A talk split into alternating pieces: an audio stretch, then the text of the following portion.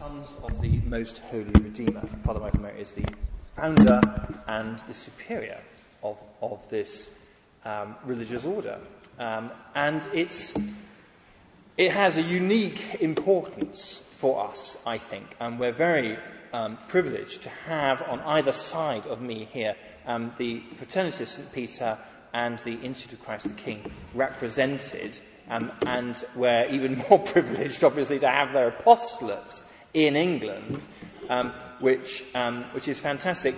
The Sons of the Holy Redeemer have a have a, a apostolate which is um, a complementary one um, to those. Um, it's not, um, well, I won't say in competition because we, well, we don't speak about the competition exactly, but it's, it's, it's not a parochial, a, uh, a, parochial apostolate in the same way as the, the fraternity and the institute. Um, Father Michael can tell us more about that. Um, but it's, it's, also unique in that it's based in the British Isles. The, the, um, the headquarters of this, um, of this international order um, is actually um, in the British Isles. It is admittedly in the part of the British Isles that used to be part of Norway until surprisingly recently, and if things carry on, it might be part of Norway once again. um, taking, uh, taking some of the oil with them, perhaps. Uh, but um, for the time being, it is actually part of um, the, um, uh, this, this United Kingdom of ours, um, and it's, it's a great honour um, for England, not England, obviously, for Great Britain, which is, which is not a place you expect to find these things happening, perhaps, um, to have our own, our own little, um, little order, um, and one of this rather amazing um, and unique um, apostolic, apostolic work. So, Father Michael Mary.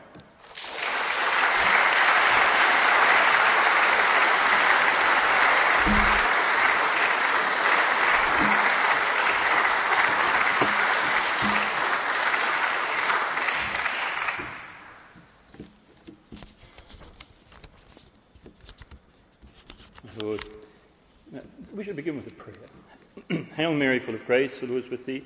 Blessed art thou amongst women, and blessed is the fruit of thy womb, Jesus.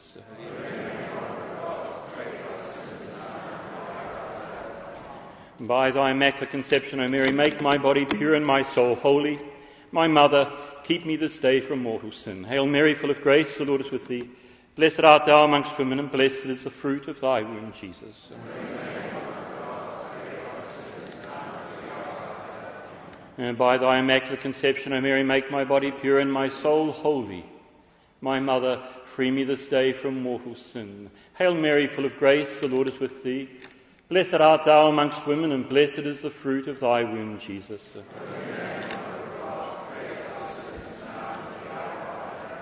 By thy immaculate conception, O Mary, make my body pure and my soul holy. My mother, free me this day from mortal sin. Somebody said to me just a few moments ago, you've come a long way. Well, we're not going anywhere either. We are not going to be leaving uh, Great Britain, I hope. Certainly not. We've got no intentions. We're part of the Diocese of Aberdeen. And uh, one thing I just to say before we begin is that As part of the Redemptorist family of St. Alphonsus, we also live on an island that belonged to St. Columba and his monks. That's why it's called Papa Stronsay. The Papari, the monks of St. Columba, inhabited that island for so very long, and uh, we are quite um, touched really by the spirituality of the first missionary monks of Scotland, so we're not going anywhere. But to the question, where do you come from? I reply, we came from the new iconoclasm recorded in the dirge of Thursday at Sext. Psalm 73, Why, O God, have you cast us off forever? Remember your people whom you chose long ago, the tribe you redeemed to be your own possession, the mountain of Zion where you made your dwelling. Turn your steps to the perpetual ruins. The enemy has laid waste the whole of the sanctuary. Your foes have made uproar in your house of prayer. They've set up their emblems, their foreign emblems, high above the entry of the sanctuary. Their axes have battered the wood of its doors. They've struck together with hatchet and pickaxe. O God, they have set your sanctuary on fire. They have raised and profaned the place where you dwell. There's no sign from God, nor have we a prophet. We have no one to tell us how long it will last. This is where we have been. This is where we come from. This is what we have lived through. Cardinal Ratzinger spoke of a new iconoclasm that he said, quote, has left behind a void, the wretchedness of which we are now experiencing in a truly acute way. But we have not a lifetime to weep. Lest the summer be over and we are not saved. With God's most heartening grace we brace ourselves, bear ourselves up in the hour of sext, and by Thursday's Vespers, life's Thursday Vespers, we raise the tone to a plaintive moan, superflumina Babylonis. By the waters of Babylon, there we sat and wept when we remembered Zion.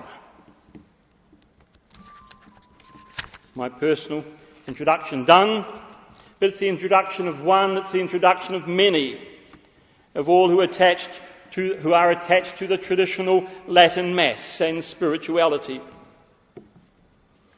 By Thursday night in the Divine Office in Compline, further weeping is not an option. We intone Psalm 69, Deus in adjutorium meum intende, O God, incline unto my aid, O God, O Lord, make haste to help me. And the psalm goes on, O God, you have taught me from my youth, and I proclaim your wonders still. Erusque in senectam et senium. On Thursday night in bed. My soul, remember not today. Remember yesterday. Wednesday's matins. When the sun rose over holy Sion and we were all there when within the song of the fullness of our happiness, the Holy Ghost spoke to us and in our hearts said, Great is the Lord and exceedingly to be praised in the city of our God in his holy mountain, which is the church, right? And so we take the direction for this address from that beautiful Psalm 47. Walk through Sion. Walk all round her. Count the number of her towers. Review all her ramparts. Examine her castles that you may tell the next generation that such is our God. Our God forever and always. It is He who leads us and that is the point. God is leading us. We go with God. If we've been through it, He'll get us through it and beyond it. But you, He says, walk round Sion, count counter towers, examine ramparts, look at her castles. Why? That you may tell the next generation. Because it's true. The devastation has been done. Sion, poor Sion, the fire in the sanctuary. But that's not a holy fire. There is another fire that shines in the darkness and the darkness cannot comprehend it. What a wonderful thing after the destruction of Jerusalem, when the elders returned, they found still the fire of sacrifice hidden in the ground. It had escaped the foul fire. And they found it and they dug it out. They only needed to blow upon it. And the sacrifice of God's that was pleasing to God, that sacrifice continued. And so I say, in a sense, a bit like archaeology, a bit of my own fantasy, but these are days of fantasy. Imagine these towers that we saw yesterday. Count them. Go close to them. Why? Because the whole point of this is evangelization. That you may tell the next generation that such is our God. These are parts of Holy Zion. I'm not going to speak of the sanctuary. It's been done so beautifully. But other parts of Holy Jerusalem, other parts of Holy Church that have also been devastated, that are surrounding the sanctuary, that are part of the sanctuary. Let us talk about these. Towers, and I have my own names for them. As I said, bit of fantasy. The tiny tower of rod and hook. And here we come to this tiny tower. It's not too bad, quite good shape a little bit, but it's another tower of Holy Zion. It's the little tower of rod and hook. You say, what is this rod and hook? St. Alphonsus tells you. He says, imagine the baby Jesus as a little kid with a rod and a hook. And with his rod and hook, he's come out to catch your hearts with the hook. And he wants to bring them in. And isn't it an interesting thing that today, in our sophisticated age, the old devotions, the infant of Prague, an old devotion, not well loved, probably. We're above that kind of thing, perhaps. And yet, it's a great devotion. Gives graces.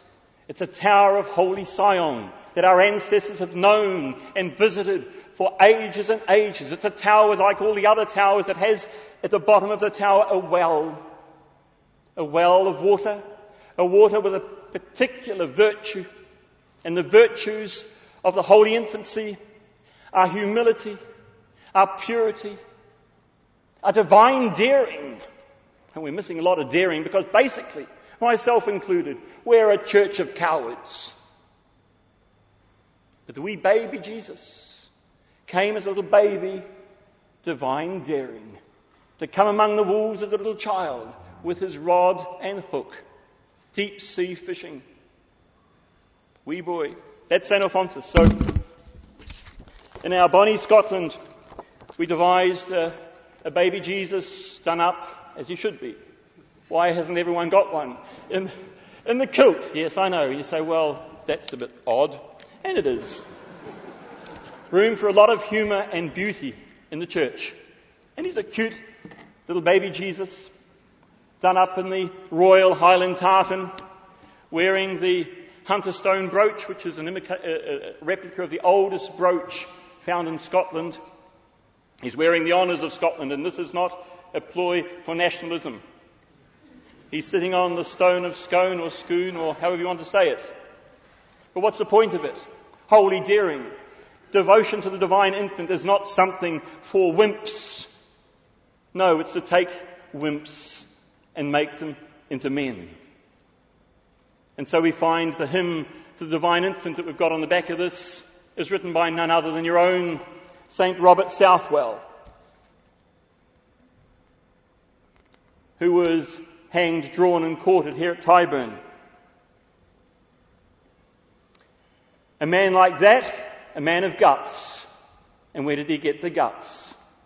From devotion. The little baby Jesus, whom he wrote about.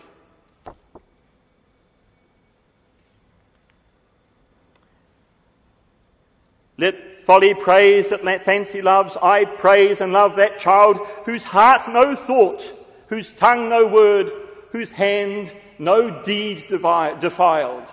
I praise him most, I love him best.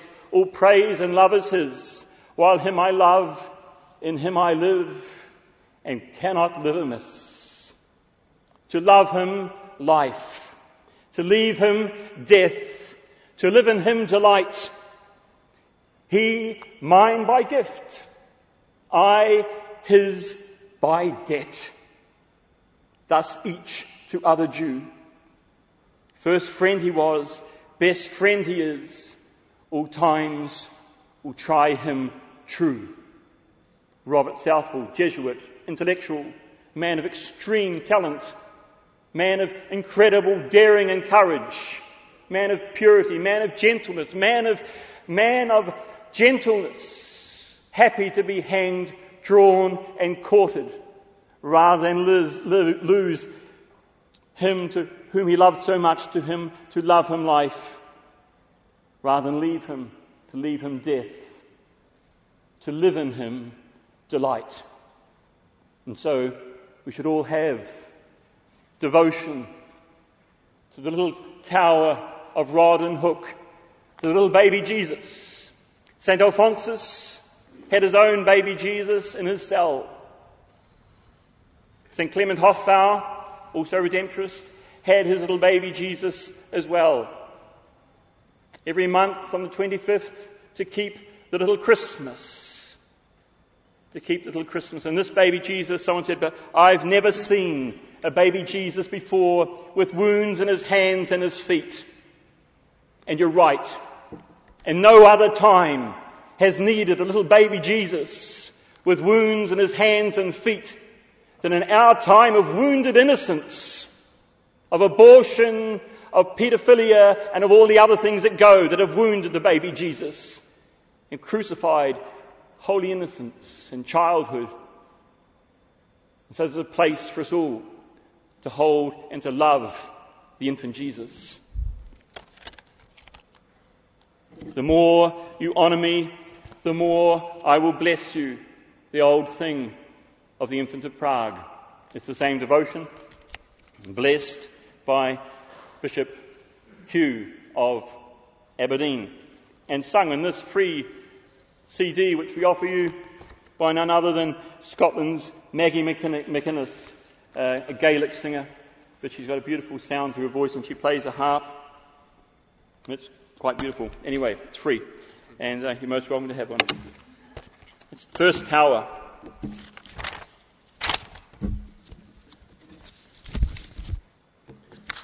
Walk through Sion. Walk all round it, count her towers, that you may tell the next generation that such is our God. When you walk through the rubble, hold your head up high. Remember Sion before they hacked her panels. Recall her towers, her ramparts, that you may tell the next generation, the young ones, that such is our God. Set to work and repair and recover the towers of Sion that shelter within their stones holy wells. Repair the towers and make their waters known to the next generation that they may draw waters in joy out of the Saviour's fountains. Let us then walk through Sion, walk all round it, count some of her towers, review some of her ramparts, examine her castles, that we may tell the next generation that such is our God, our God forever and always. It is He who leads us. And now we've come to the checkered towers near Cemetery Gate. They are called so because they were constructed of giant stones of jet black or dazzling white as a chessboard. So today they lie, lie in a ruined heap, dismantled during the new iconoclasm in the 60s and 70s. There's not a lot of encouragement to see them restored. The spiritual edifices stand near Cemetery Gate People are still dying, of course, and the cemetery gate is used as much as ever. But a new road bypasses the towers completely. They are considered a, a gloomy, negative place these days. They have a bad reputation. The older people never look at them.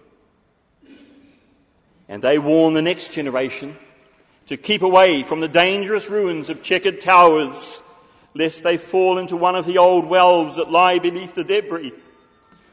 Speaking of which, there's a legend about these wells and the, beneath these towers of checkered, the checkered towers. Of course, they're only pure legends as we know. They say they're wells, they say that the wells were all the same, wells that, where the water changed its taste. The first sips, they said, tasted bitter, sharp. Many people were sick. The second time, though, if you persevered and when to drink, drink them, the draught tasted salty like teardrops. Now we know it's just a legend. But the legend said that after the salty water that had been drained from the cup, the next time the water tasted sweet and sparkled in the glass. And the people also changed, they say. They left their checkered pasts for good and were supposed to have turned into decent men. And over the doorways of the different towers, the checkered towers, were inscriptions such as Memento Mori, remember death. Or, what doth it profit a man if he gain the whole world and suffer the loss of his soul? Or, what exchange can a man give for his soul? Or, with fear and trembling, work out your salvation. Indeed, so says the parable, every eternal truth is a tower in the city of God, a tower to be counted, to have its ramparts reviewed and its palaces examined, usually the work of the holy missions. With God's grace, just one tower, just one eternal truth, well counted, openly reviewed, closely examined, is sufficient to turn a spiritual jack jet black stone into a dazzling white one to make of a sinner a saint. The bitter, salty and sweet waters drawn from considerations found within the truthful towers of salvation, death, judgment, eternal hell and heaven effect changes. Myriads of sinners became saints in those towers. Millions of names of grateful souls written out on paper in every language under heaven from every tribe and tongue and people and nation could be found squeezed between their great black and white stones.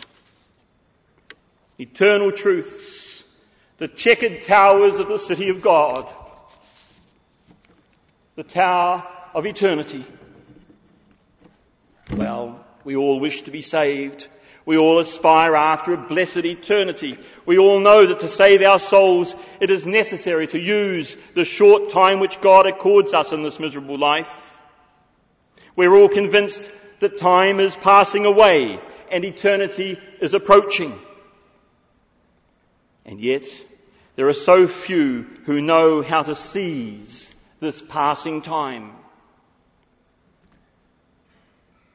Do you know why? It is because they no longer keep their gaze fixed on eternity. It was not thus, it was not thus that holy David, King David acted. Look at him over there. Look at him in the gloom of the night. Why is he up so early? Why is he there by himself? Why did he stay so late? What keeps him fixed? Why does he, he would reply to you that it was because he's meditating on the days gone by, like the river of a water. Cogitavi dies antiquos et annos eternos in mente habui. I thought upon the days of old, and I had in my mind the eternal years.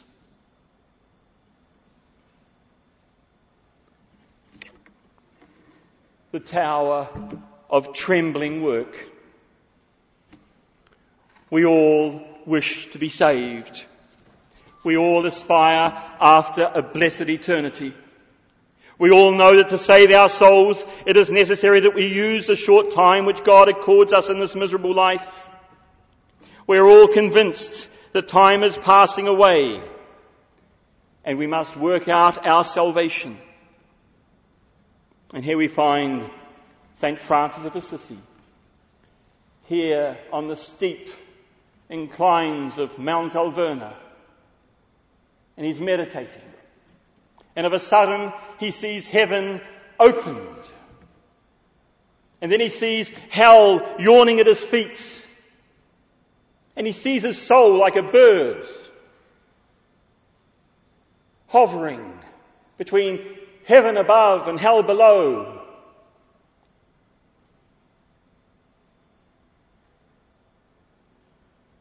He contemplates. And how easy, how easy it is to lose altitude. How difficult to gain height. Heaven is opened, hell is opened, man is in the middle. And holding his, holding his fixed view on the sight of his soul, examining, looking deeply, he made such resolutions that he became St. Francis of Assisi. What fervent resolutions were born in his heart as he considered that he was suspended in mid-flight, that upward flight required all his efforts. Your upward flight, my upward flight requires all effort. And plunging down, don't we know it, is easy. With fear and trembling, says the Holy Ghost, work out your salvation.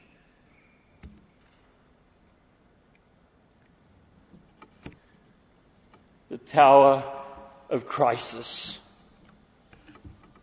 We all wish to be saved. We all aspire after a blessed eternity. We all know that to save our souls it is necessary to use well the short time God accords us in this miserable life. For we are on our way to one place or the other. Ah, weep, Caesarius of Arles. Forty years a bishop. He went to eternity in 542.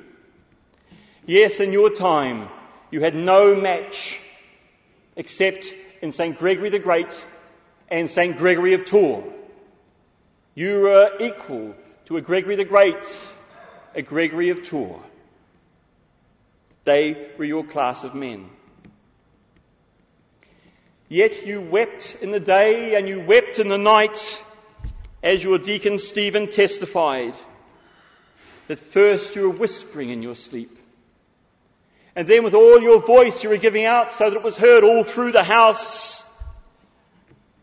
The call from your slumber there are two places, there is no middle, only two. Either one ascends into heaven or descends into hell. Duo sunt, Nicolas in medium, duo sunt, aut in celum ascenditur, aut in infernum descenditur. And yet, if we take it just as a word like that, it'll mean nothing. Caesarius of Arles, he contemplated the ramparts, he knew the tower, he'd been in there, he knew the walls, he knew what he was talking about, he'd done his theology and he said, my gosh, in the end, duo sunt, there's only two, there's no medium, it's a crisis, one or the other, either ascend up or descend down, nothing in the middle.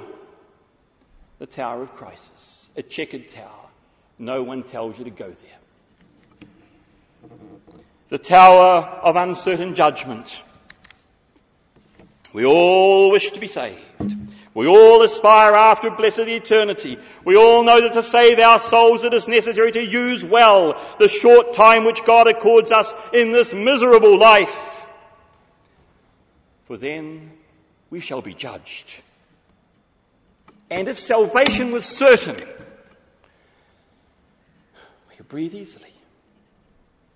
But salvation is not certain. Keep away from checkered towers. Ask St. Bernard of Clairvaux.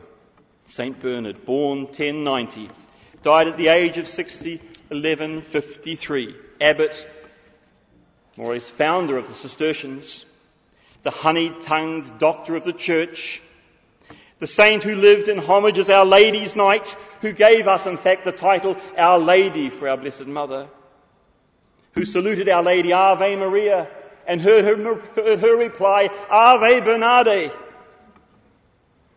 The saint who gave us, O clement, O loving, O sweet Virgin Mary at the end of the Salve Regina. Ask Holy Bernard about judgment. with a quiet, inquiring, trembling whisper, he replies, who of you can say that he's sufficiently innocent? Sufficiently advanced in virtue? Sufficiently agreeable to God? Who of you is able to say quite frankly, I am of the number of the elect. My name is written in the book of life. I am one of the predestined to heaven. And they tell us from his life that one day he stumbled upon those words of the Holy Ghost. Ecclesiastes 9:1 Yet man knows not whether he be worthy of love or hatred. The Holy Ghost said it. You don't know, buddy. You don't know whether you're worthy of love or hatred. You don't know the judgments of God. And then he would repeat to himself, who knows what will become of me? Shall I be saved or shall I be damned? A citizen of heaven or a poker of hell?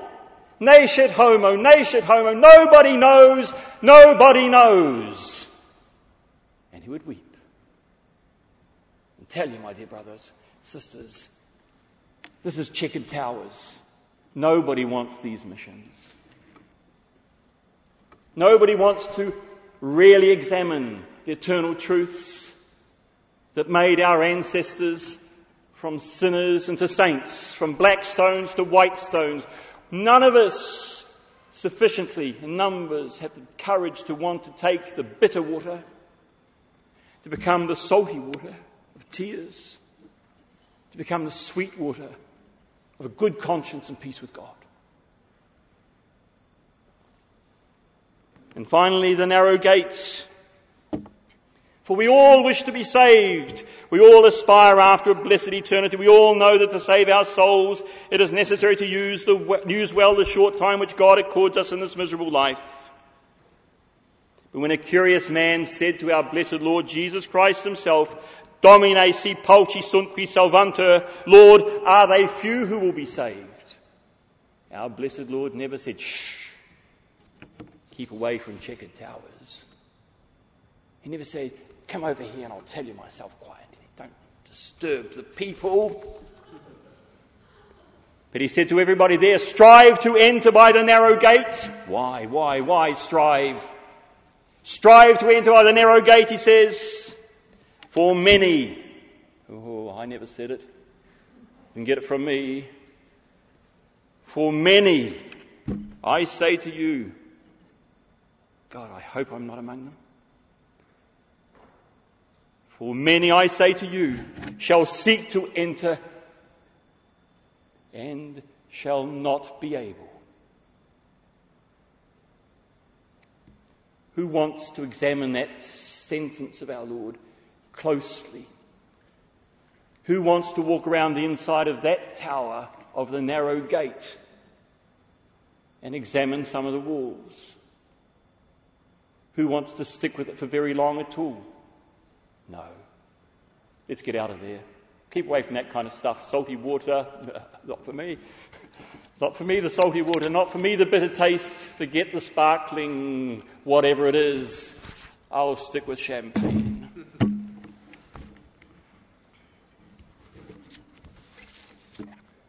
Race on and go on too long.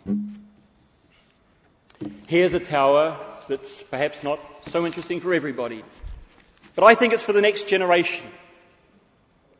And so I've got to say it. This is a good tower. No salt. I call it the inclining tower at Haste Ye Gate. And so we don't say it's quite a tower. Someone said it's a leaning rock. It's still, there's still got its relics. It's still around. It's more like an Orkney standing stone, but yet once it was a massive tower that is seldom now revisited, really. They touch it. Some touch it seven or ten times a day, priests. The new breviary, three or four times a day. We go to 425 AD and there's a monk before us and he's not remembering Sion. No, he's remembering Egypt. Been writing Conference 10, he's at chapter 10, that's Conference X, at chapter X. His name, John Cassian. He's an abbot, lots and lots of monks in his monastery, and he's getting to the best part of this story. He's been building them right up, and Abbot Isaac is the man who's in the middle of it all, and Abbot Isaac has got the goods, and Abbot Isaac is going to tell them, what is the prayer? What is the prayer that a monk should be praying really? And what will give me the prayer, the continual prayer? And Abbot Isaac has been slow in giving out the, the story. He doesn't want to give it because it's really only for people who are really serious about it. And so it comes to the crunch, and I'll read you the crunch. And uh, writing very fast, St. John Cassian says, And this was delivered to us. This is Isaac speaking. He's speaking about because Isaac knew Isaac met St. John Cassian. St. John Cassian went to Egypt on a tour. He met Abbot Isaac, who knew Macarius, who knew St. Anthony the Great. And this is the great prayer of the Desert Fathers. And as this, was, as this was delivered to us by a few of those who were left of the oldest fathers, says Isaac, so it is only divulged by us to a very few and those who are really keen. And so, for keeping up continual prayer and recollection, this pious formula is to be ever set before you. To be ever set before you. Deus in adjutorium meum intende, Domine ad adjuvandum me festina. Incline unto my aid, O God. O Lord, make haste to help me. And then, in a beautiful way, he goes on with about this prayer. And it's a ejaculatory prayer, right? It's one of these things that's a tower that's, this prayer, you know, this prayer is a fantastic prayer. This prayer was said everywhere, all the time by monks. From the deserts of Egypt through John Cassian, Ireland and St. Patrick, France, Italy. In no time we've got all these great people telling us about it.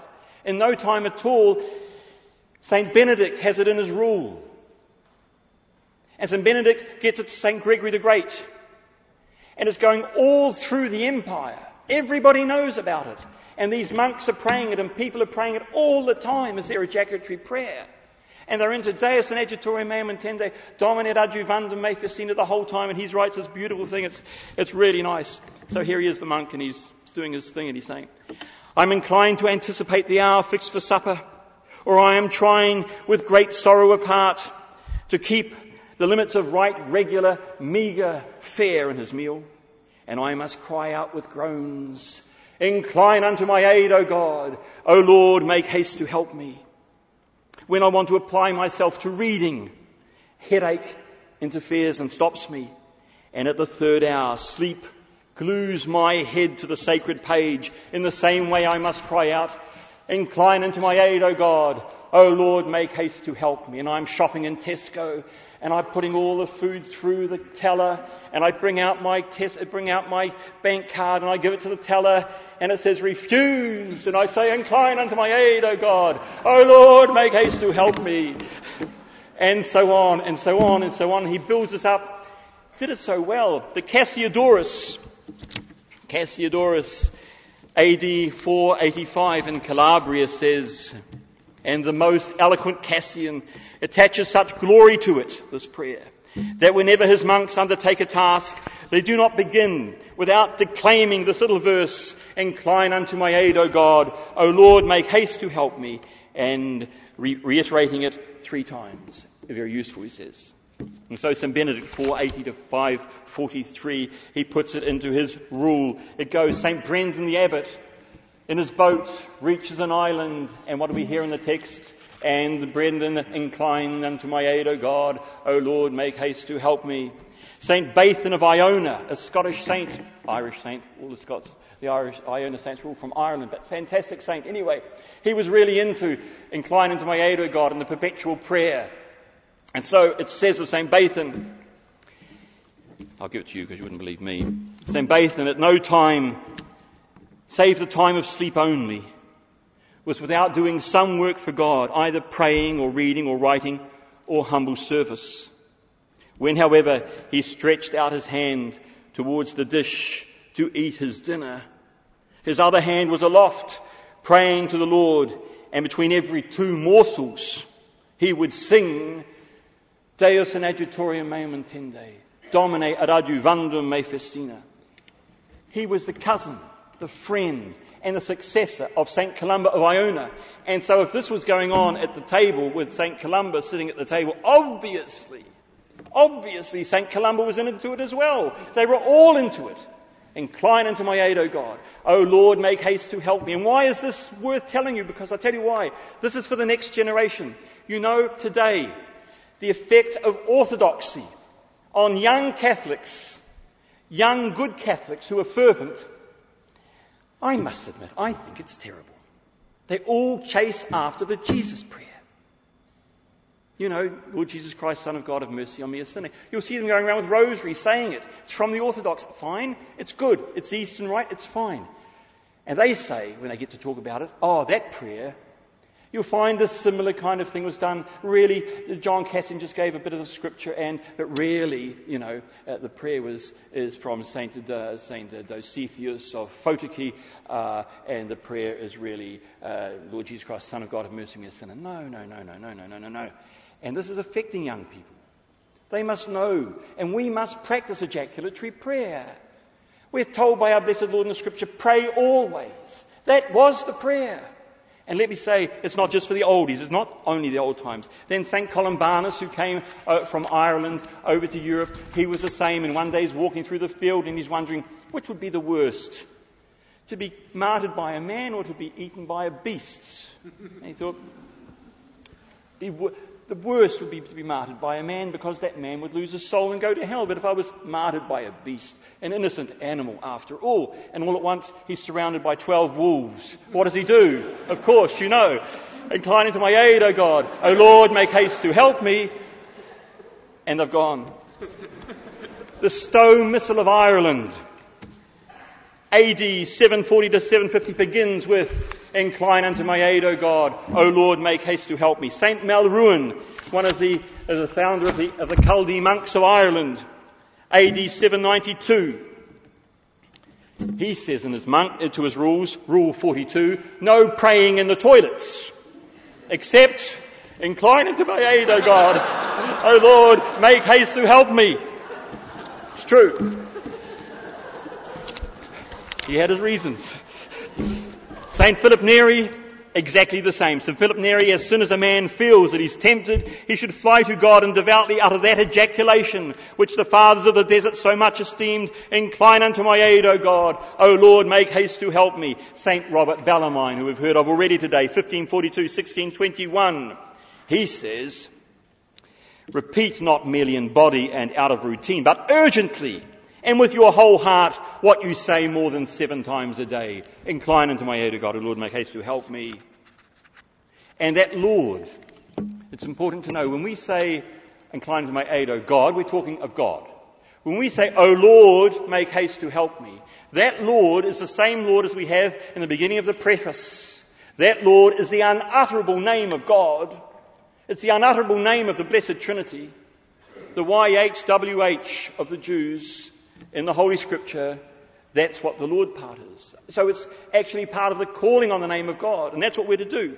And then it goes on and on. St. Vincent de Paul, do you know that he died saying it?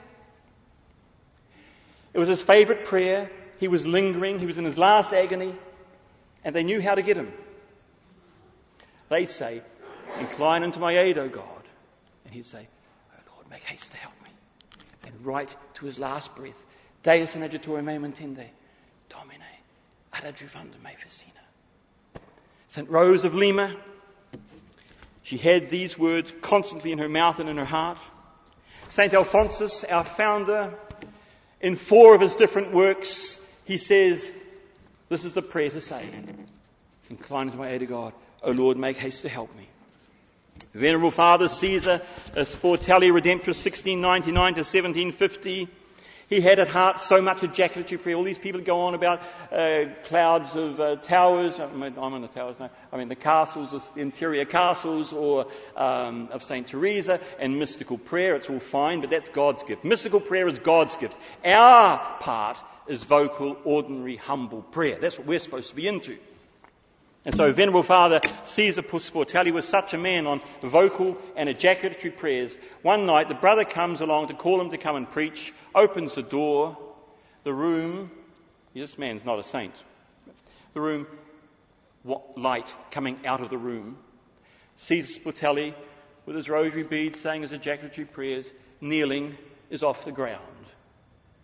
That's the power of these prayers that people try to keep praying the whole time. Father Paul Cafaro, spiritual director of St. Alphonsus, during his meditation he spent all the time saying prayers which he counted on his rosary. And now we come to Father Joseph Passerat, who's venerable.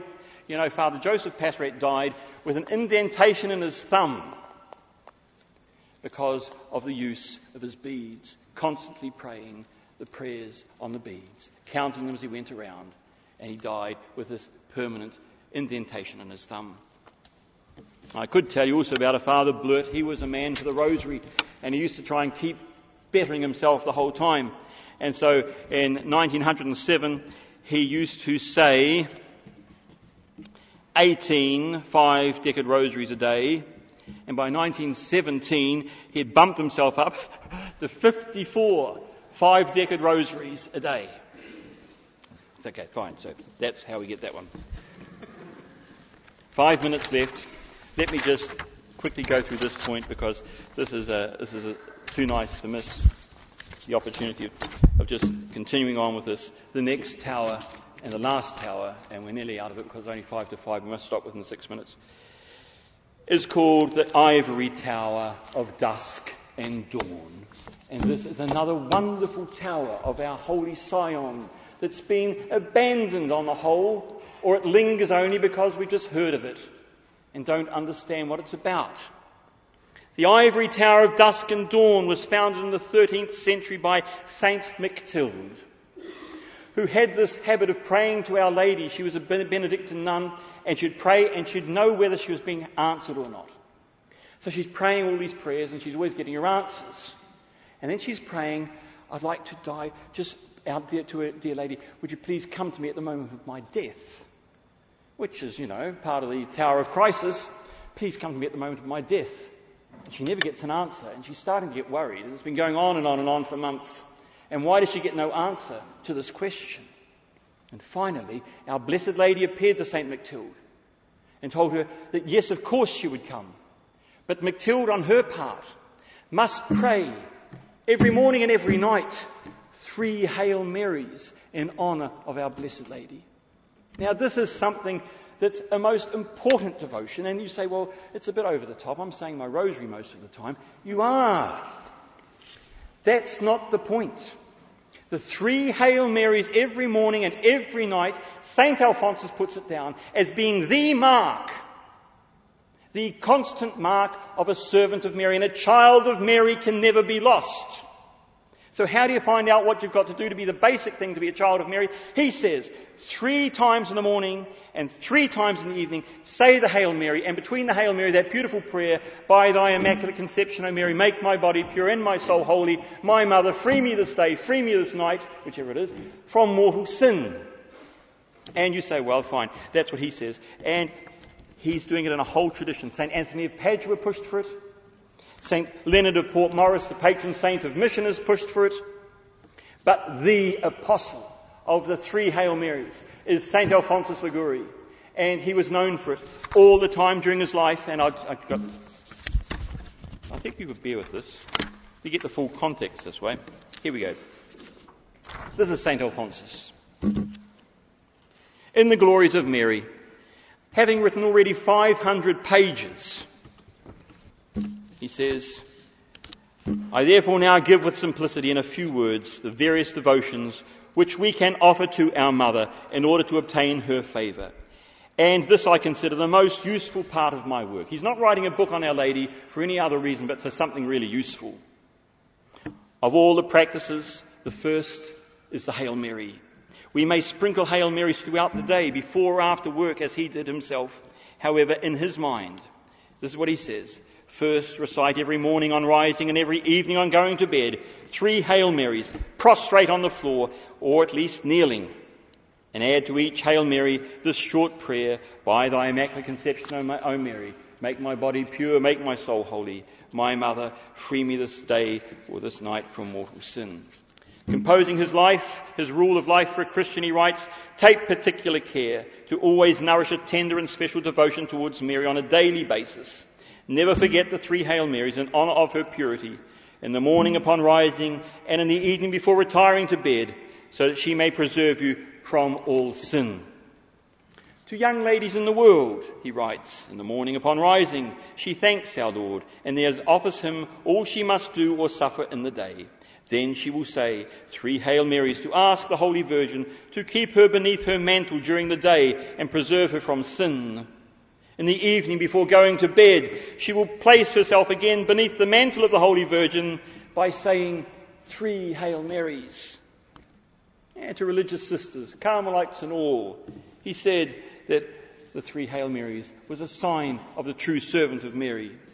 To priests, he wrote a model rule for secular priests.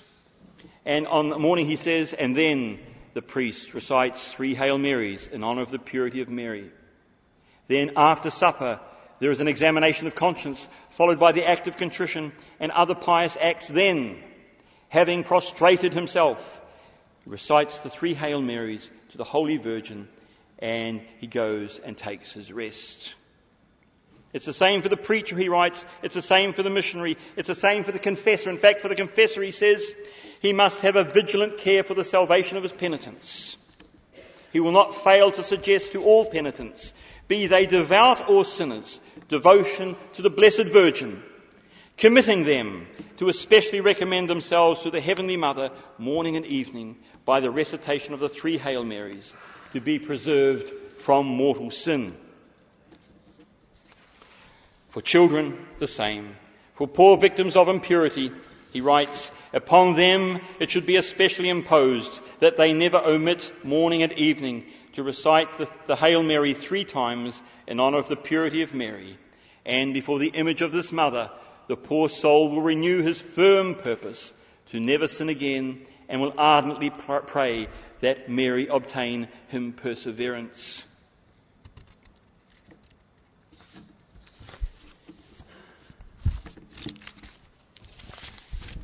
Those are some of the towers that are not to do with the sanctuary.